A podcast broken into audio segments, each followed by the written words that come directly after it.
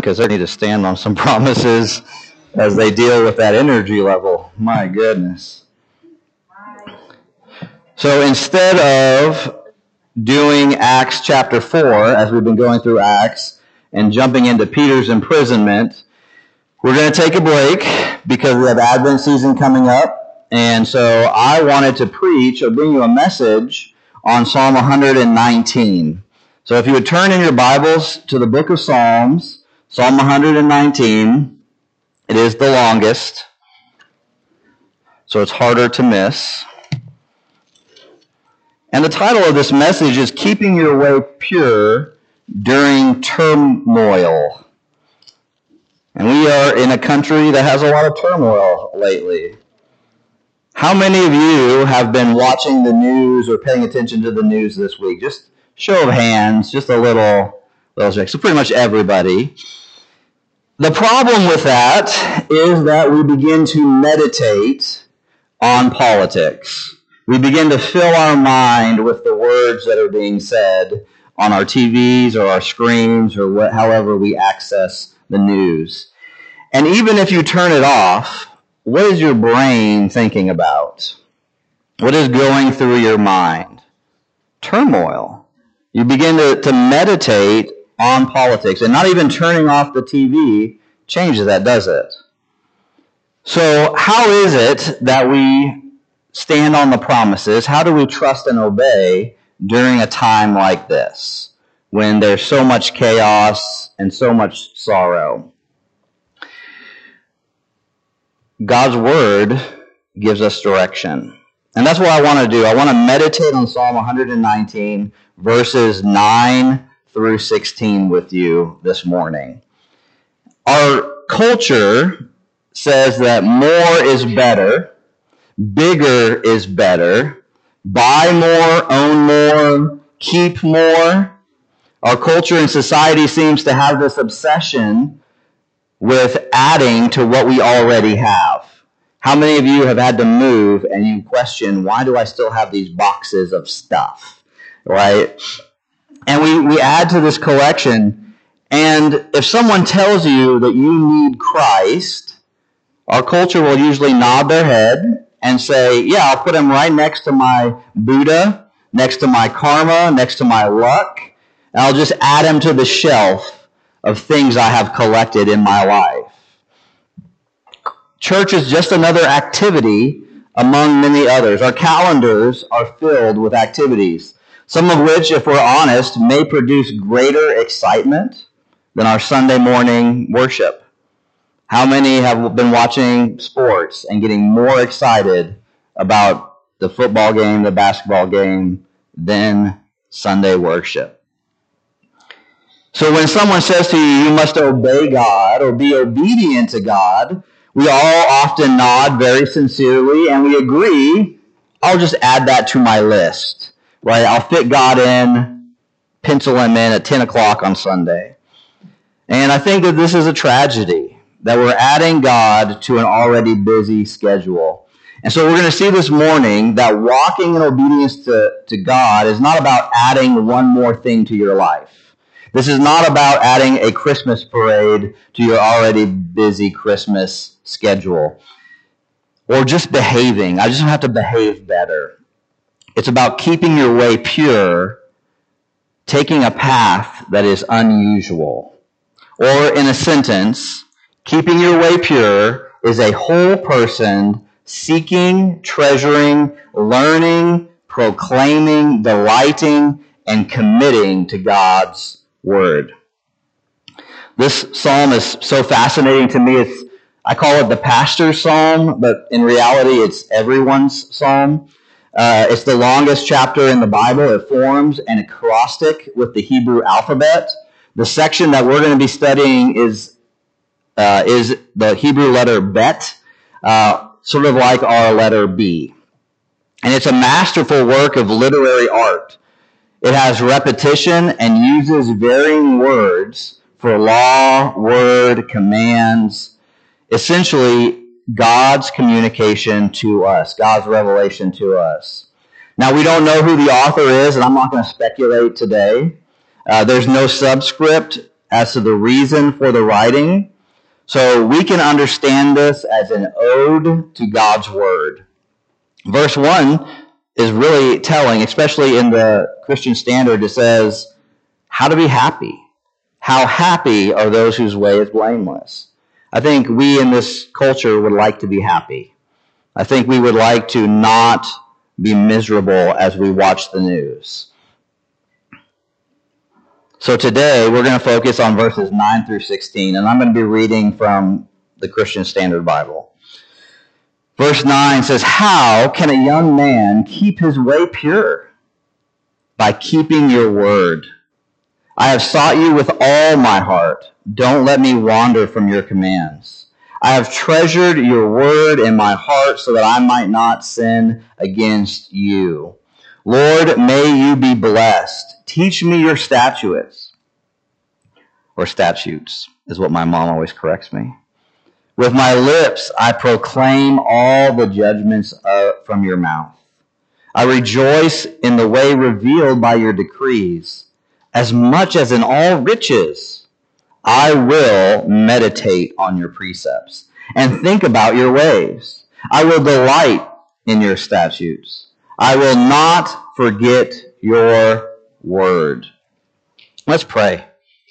Father, as we approach the word this morning, I pray that you would give us ears to hear and eyes to see.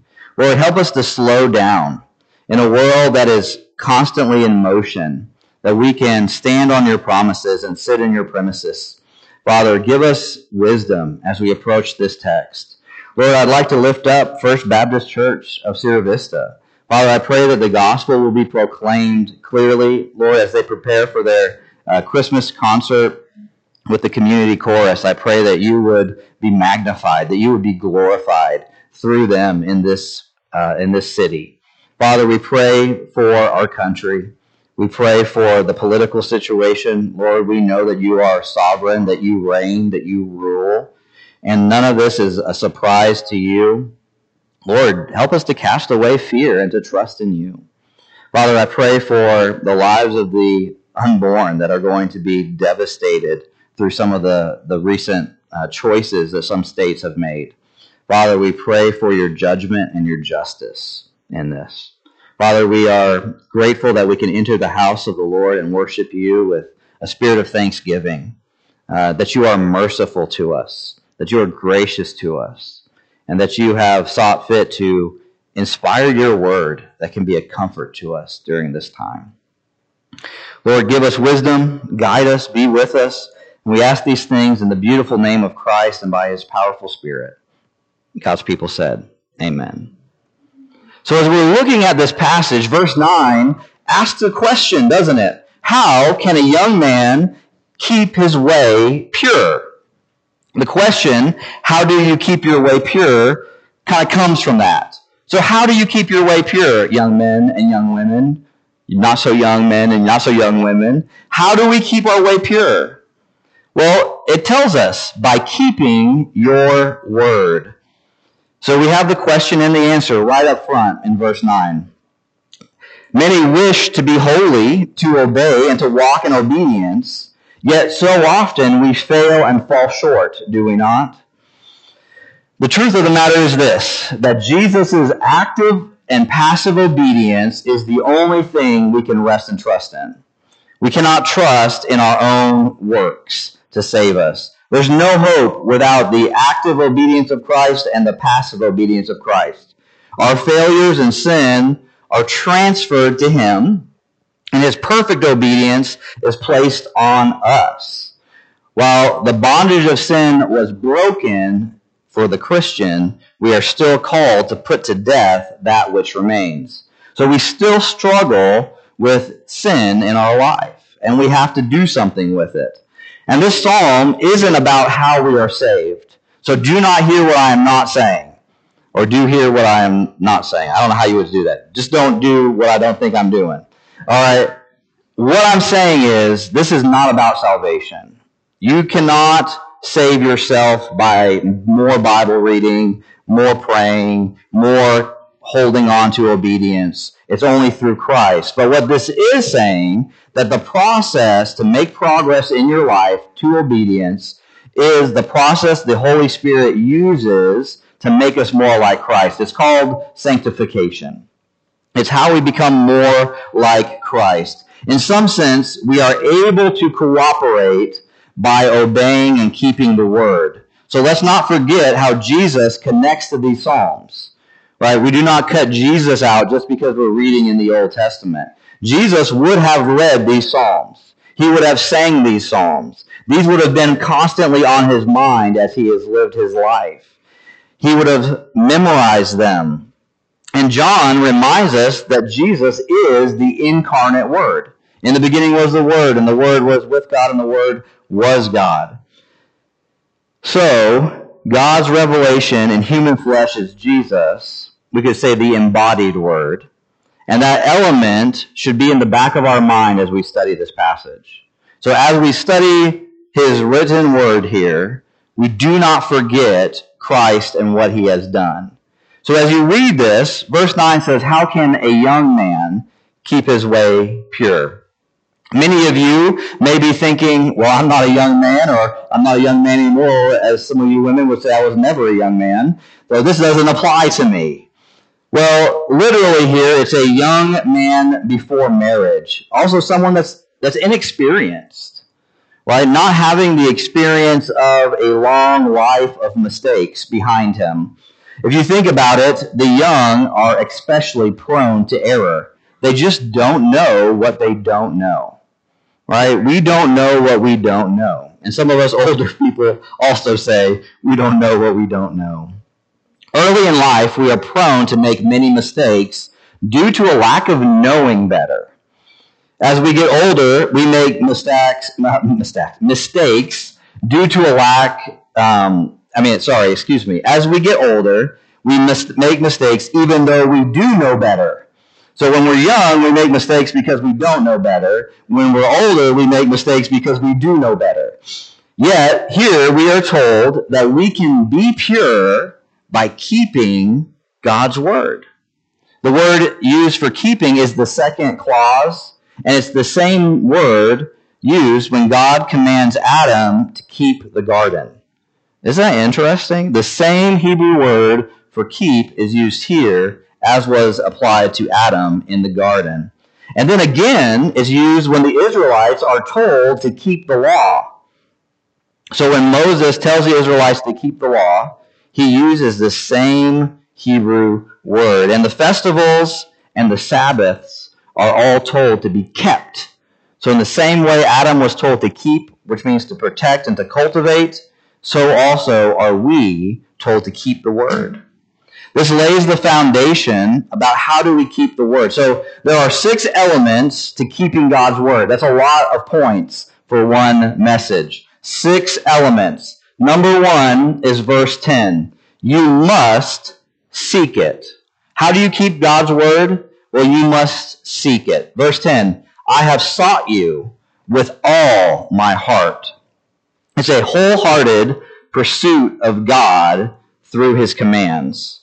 Now, when we think about the heart, we must recognize that this is the thinking, the feeling, and the doing, or our inner person, the non-material aspect of ourselves. Right? It's not just our emotions, right? The whole follow your heart thing. That's not what we're talking about here. We're not talking about your emotions. We're talking about the inner man, the conscience, the soul, the spirit, whatever you want to call it, the inner person, the non-material part. And we have to pursue or seek God with our whole heart. Remember the command, love the Lord your God with all your heart, with all your soul, with all your strength. This is a whole person pursuit of God through his word. And not just our thinking, but also our emotions are to be engaged, right? So as Christians, sometimes we lose it and we think, oh, I only need to think the right things. But maybe I don't have to feel the right things. Maybe I don't have to do the right things. That's not what the psalmist is saying here. The psalmist is saying our whole person must be committed to this. So how do we keep our way pure? With a wholehearted pursuit, seeking of God. Everything in us must be engaged. But at the same time, we have a little bit of a conundrum, don't we? We don't really like gray areas. We like black and white. But look at the next part of that verse. Don't let me wander from your commands. What is the psalmist saying here? He says, I have sought you with all my heart. Don't let me wander from your commands. We have to recognize that God alone can keep us from wandering. Why is that? Because we're prone to wander. We are prone to wander. So how are you doing this? I think there are three specific aspects of our heart. So an easy way to consider the heart is the cognitive, the affective, and the volitional. If you don't want to use those big old fancy words that I found somewhere in a dictionary, you can think of head, heart, hands. My head, my heart, my hands. So how do you wholeheartedly pursue the Word? How do you wholeheartedly pursue God's Word? So most of us in here have sought success in various fields. Our job, our home, or studies. We have some musicians in here who have worked hard to learn to play the piano. When you pursue academic success, how do you do that? Well, you make a plan. You set out your books. You set your alarm. You get your schedule on point. You find teachers that will instruct you in those things. In your job, you spend time considering how to be the best at what you do. Right? Is there a more efficient way that I can answer these phone calls? Is there a more efficient way that I can manage these books? Believer, you are called to seek God's Word in the same way that you are to seek after worldly success, and maybe even more so. So let's break down the heart, and let's start about the head. Consider how you fill your thinking with God and His Word. How many of you have spent more time on the internet or the news channel than in your Word this week? Don't be offended. I know that it's a high-level thing right now. What is filling your mind? The news. Whatever some rando person on the internet is saying. That's what's filling our mind. So consider how you fill your thinking with God and His words. Well, you study it. You look at the background of it. You listen carefully to your pastor and how he breaks the passage down. You set aside time to consider it. And guys, I hate to break it to you, the simplest thing is to read it. Are you reading the Word on a regular basis? This is not like some strict rules that you must abide by to live a happy, healthy, wealthy life. No, this is how we seek with our whole heart, is we fill our mind with what we are reading. We study it. But then with the heart, when we seek something with our whole heart, it means we are also affected emotionally by it. Right? These are not just black and white words on a page that we try to fill our mind with super knowledge so that we can win at Bible trivia and we can embarrass people on the Christmas party when they don't know when the wise men show up. No, this is not what we're doing. We want to be affected emotionally. The only way that I know to have this work is to pray over it. The only way that this affects my heart is if I pray over it. I ask the Lord to fan into flame my heart's delight in the Word. I ask the Lord to help me cultivate a relationship with Him through the living, breathing Word. I like how Psalm 119, verse 18 says this. It says, "Open my eyes so that I may contemplate wondrous things from your instruction." I ask the Lord, give me emotional joy and delight in this. And in the hands. So we have the head, we have the heart, and then we have the hands.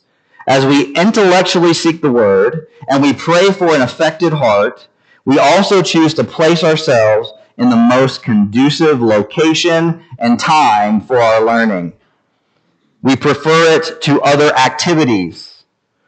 Instead of waking up and checking our email, waking up and checking social media, we wake up and grab the Word. Instead of sleeping in, we get up and open His Word. I'm willing to lose sleep so that I can open this up in the morning. I would rather open this up and get a little less sleep than to live. If I have to choose between breakfast and the Word, choose the Word every single time. Man does not live on bread alone, but every word that proceeds from the mouth of God. Do you want to keep your way pure in a crazy time? I think things are going to get worse for Christians. I truly believe that, especially in our country. And I think we're going to be surprised that it's other Christians that are persecuting us because of our unloving stance. It's going to be less a persecution of how great you're standing for the Word, but that's just a side thing. So you grab the Word instead of sleeping in. So by seeking or gathering your studies, you must bring it into the storehouse.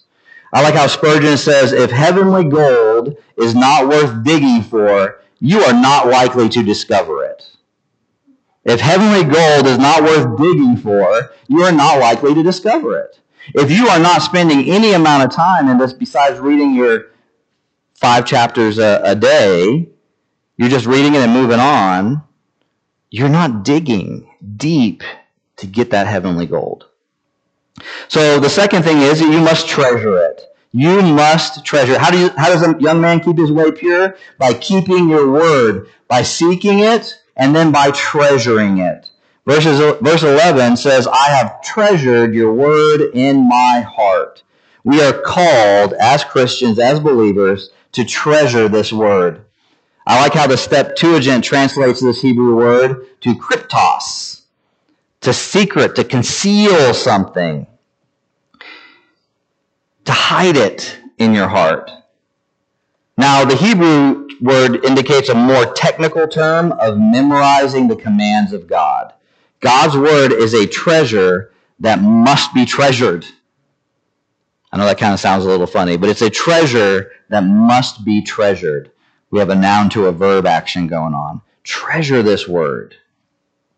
I'm reminded in the scene of the Lord of the Rings where Gollum, this corrupted being, holds the powerful ring and he begins to pet it, doesn't he? My precious, my precious. Because it's valuable to him. Bunch of nerds.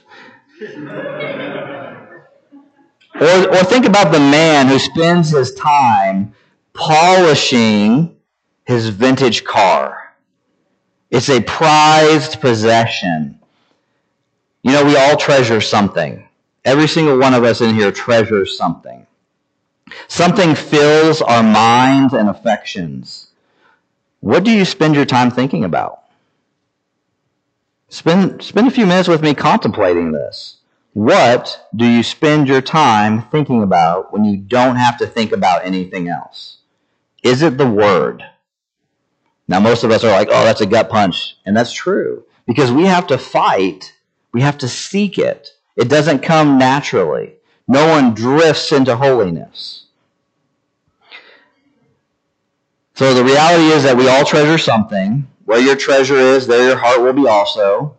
The first step is that we must confess and repent of our false treasures. Matthew 23:25-26 says, first clean the inside, then the outside will be clean also. Would you like to be a more loving person? You know how you're not going to become a more loving person? By watching more news. I'm just going to tell you right now. So we got to repent of the false treasure and turn to the one true living God and His Word. I'm not condemning hobbies or having other interests. But what I am saying is, do they subserve the living God? Or do they become a ruling power over it? What is more exciting to you? Fellowship with other believers, study of the Word, or the newest Netflix show that comes on? The next thing is you must learn it. Verse 12 says that we must learn it. So not only do we seek it, not only do we treasure it, but we must learn it. Verse 12 says, Lord, may you be blessed. Teach me your statutes. So as we praise God for His character that produces the purifying word, right? That's what the psalmist is doing. He is blessing God for this beautiful thing that He has gifted us, His word. We also must be receptive to who He is as the teacher.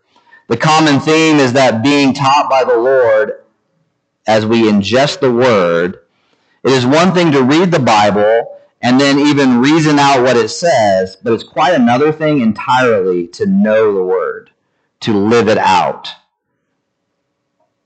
If I said I loved my wife, but I never came home, would that be true statements? Right? We say we love the Word, but we don't dwell in it, but that's another story.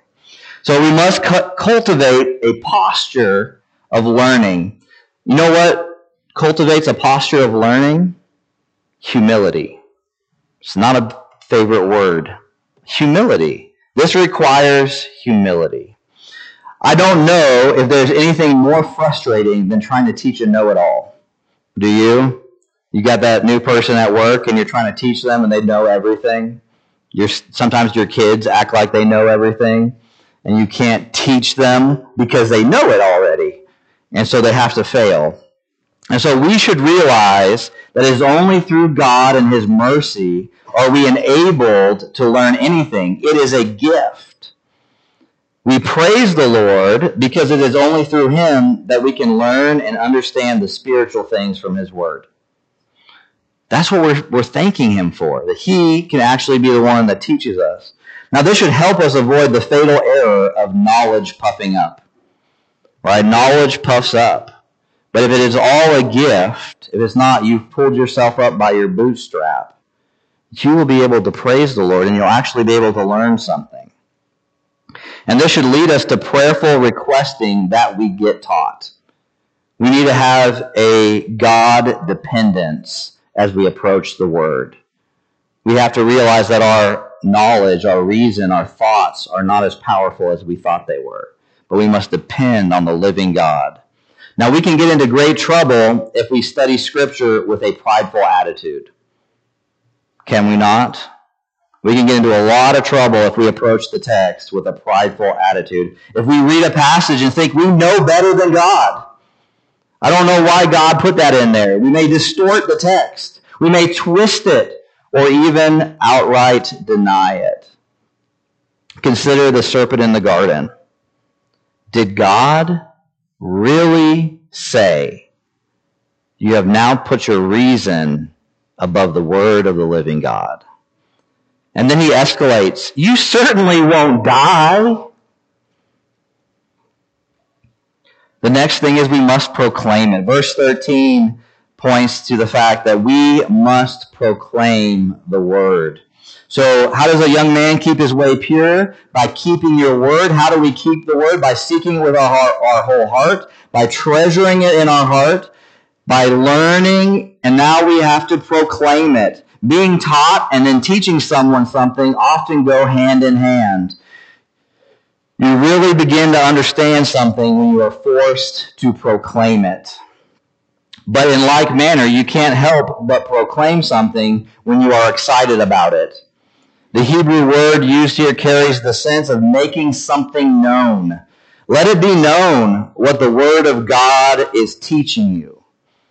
I love when God's Word intersects with my daily life. When there's something that in my daily life that the Word that I had studied this morning directly impacts. Because I'm so excited to share that with the person that I'm talking to. It could be something that you're memorizing that immediately becomes applicable in a situation. Or in your Bible, you're reading a particular passage and it comforts you. And then when a friend shares their struggle, you can share your comforting passage with them. You have a living experience. Now, I think this verse is even broader than what we just talked about. Judgment here can also mean God's decision or God's authoritative rule. Look at verse 13. With my lips, I proclaim all the judgments from your mouth. This is God's decisions, His will, His authoritative rule. We must proclaim God's word has authority. Just as in the beginning God spoke the word into existence, so also His word is authoritative. Do you want to keep your way pure?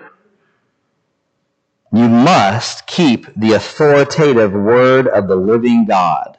Ask yourself, what does God's word say about this situation? When you're watching the news and you're hearing something you don't want to hear, ask yourself, what does God's word say about this situation? What does it say about my heart that I am so affected by it? Finally, or not finally, but as we continue, you must delight in it. Verse 14, I rejoice in the way revealed by your decrees as much as in all riches. We rejoice in what we learn. We rejoice in what is delightful to us. Now, many of you know I have a 4-year-old girl.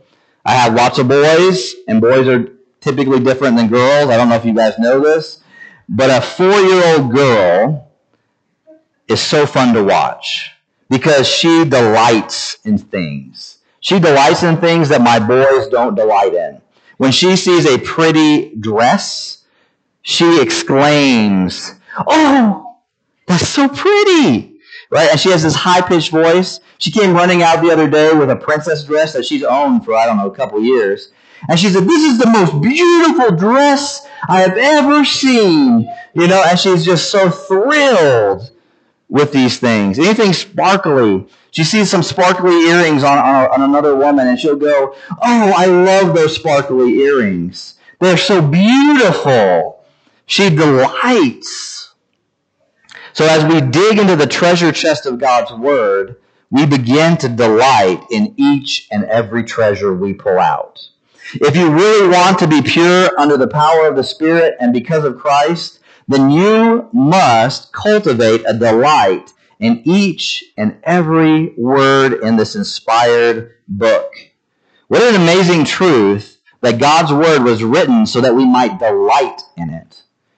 You know, sin is an interesting thing that we do, but we don't do it out of duty, do we? No one wakes up in the morning and says, well, it's my duty to sin against my family today, right? No, we do it because we delight in it. And if we begin to delight in the word of the living God, we will not delight in the deeds of darkness. And so the more you delight in it, the more it's going to change you.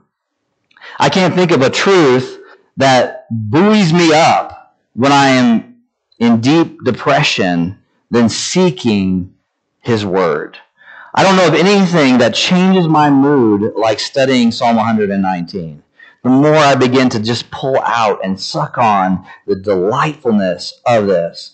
If you are facing an onslaught of criticism, if your parents abandon you or treat you poorly, or your brother or your sister ignores you or forgets your birthday, or any number of things that you might go through, you can delight in the word because it is true. So take your time. As you read these passages, take your time. Polish each one in your mind. Begin to clean it off. Just like my girl will take things out of her bucket of toys and just clean them off and comb the doll's hair and put a fancy little dress on it and do all those things that a little girl does. We must take the word and we must stare at it. We must polish the word. If you were excavating a place, you would not toss every piece of pottery that you find behind you. Have you ever seen how intricate and detailed people are when they begin to excavate an area? Right? They take each little piece of pottery and they polish it off, and then they put it in a little category spot. You brush off each piece and you place it in categories. And so as you study the word, do the same thing. One strategy that I use is to emphasize each word in the sentence. Look at verse 9 with me. This is what I do, and this is something that I have just found such joy in, and maybe you will as well.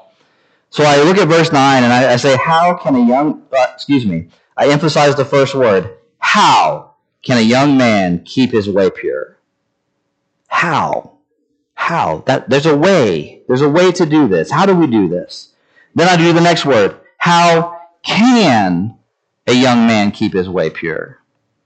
How can a young man keep his way? This is a specific thing. This is not a generalized. How can I personally keep his way pure? How can a young man keep his way pure? Well, we have to think about inexperience and youth. How can a young man keep his way pure?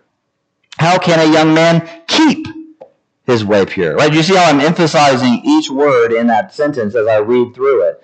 Not only that, now I have it memorized. How can a young man keep his way pure? By keeping it according to your word. So, begin to brush off each word. And this is not a one-time thing that you need to do. This is a daily practice that your heart begins to pursue the living word as you study it. If you have a facility in the languages, pull up a concordance or a word study and begin to really appreciate it even more deeply. Now, if I could sum up this verse, I would say, slow down. If I could sum up verse 13, and in particular 14, I would say, slow down. This is not a get-rich-quick method.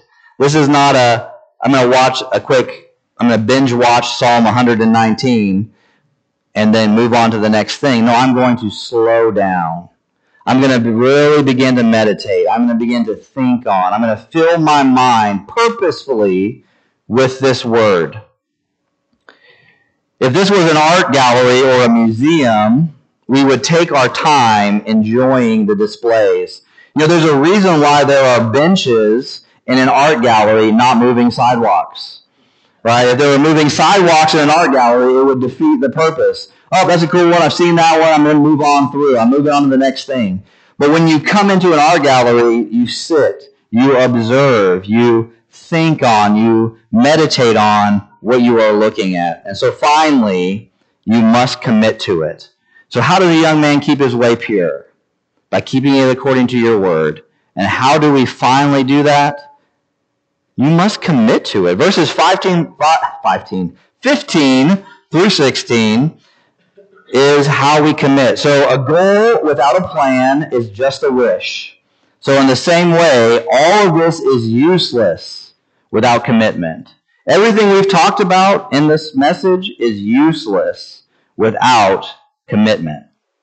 You must commit to meditate, to delight, and to remember. Look at verses 15 through 16 with me. I will meditate. There's a level of volitional will. I will meditate on your precepts and think about your ways. I will delight in your statutes.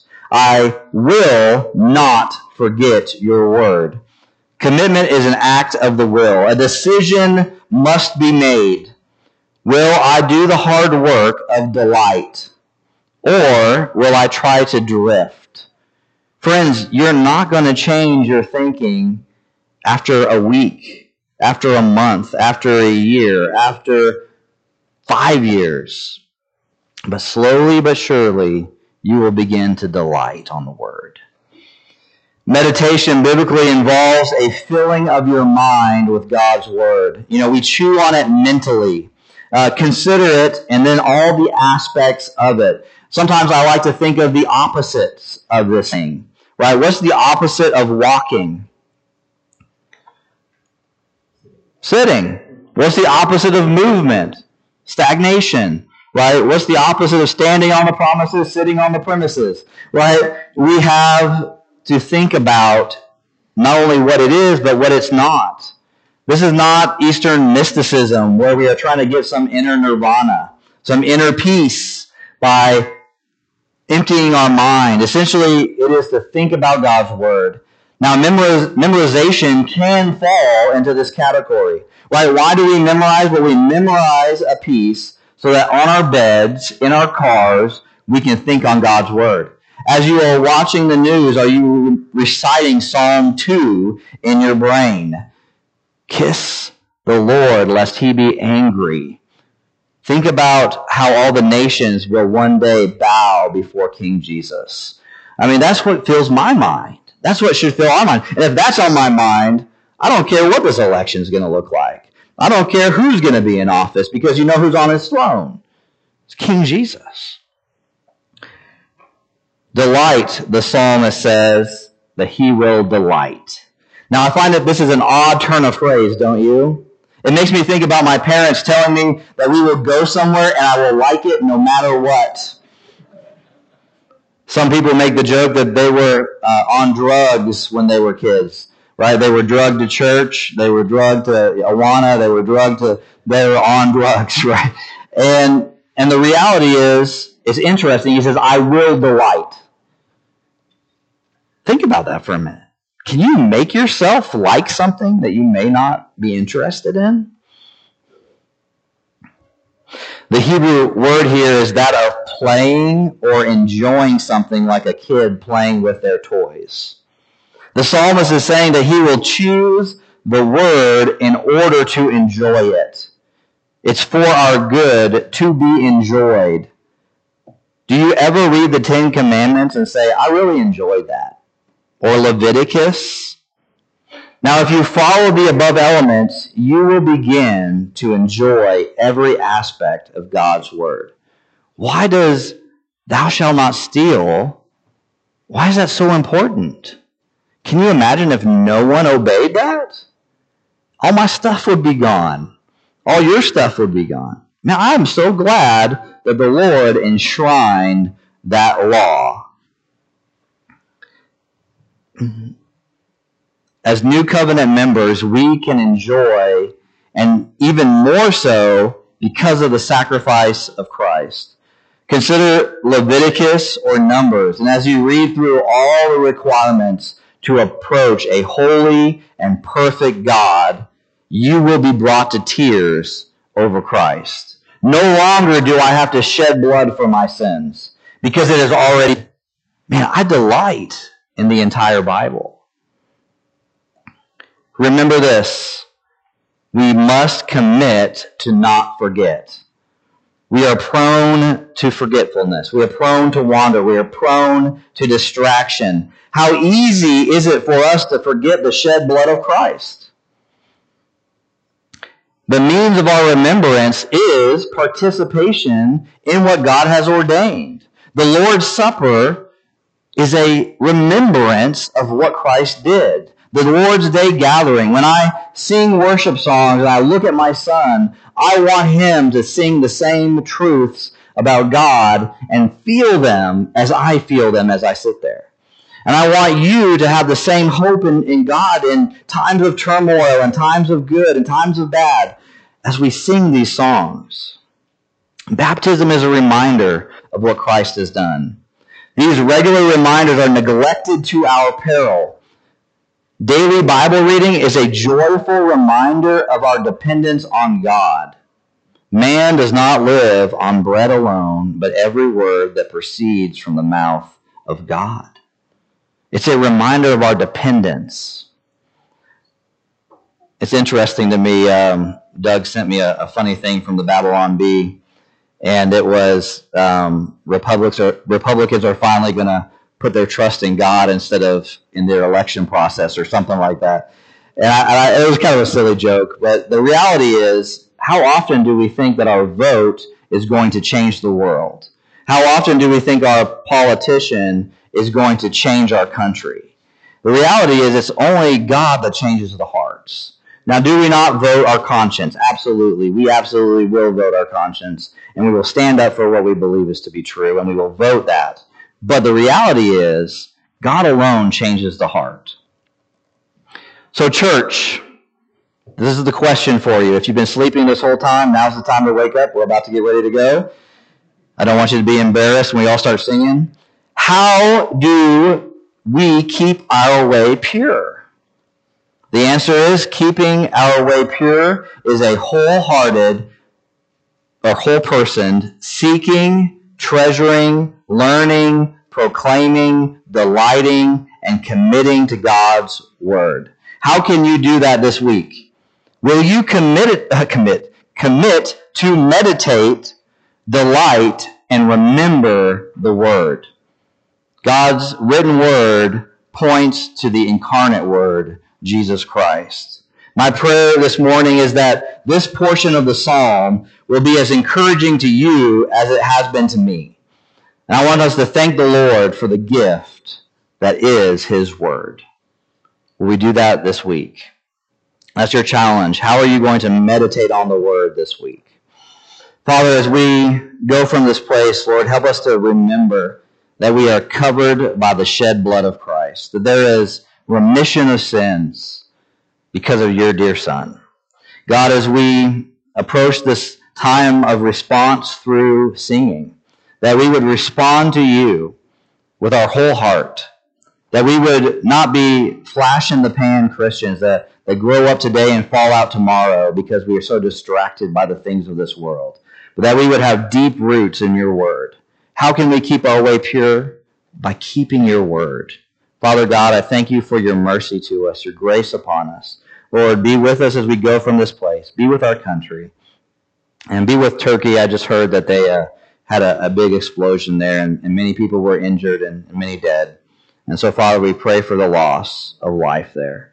Lord, we ask these things in the beautiful name of Christ. Lord, we are so enraptured by who you are. And we thank you for this. And we ask these things again. And all God's people said, amen.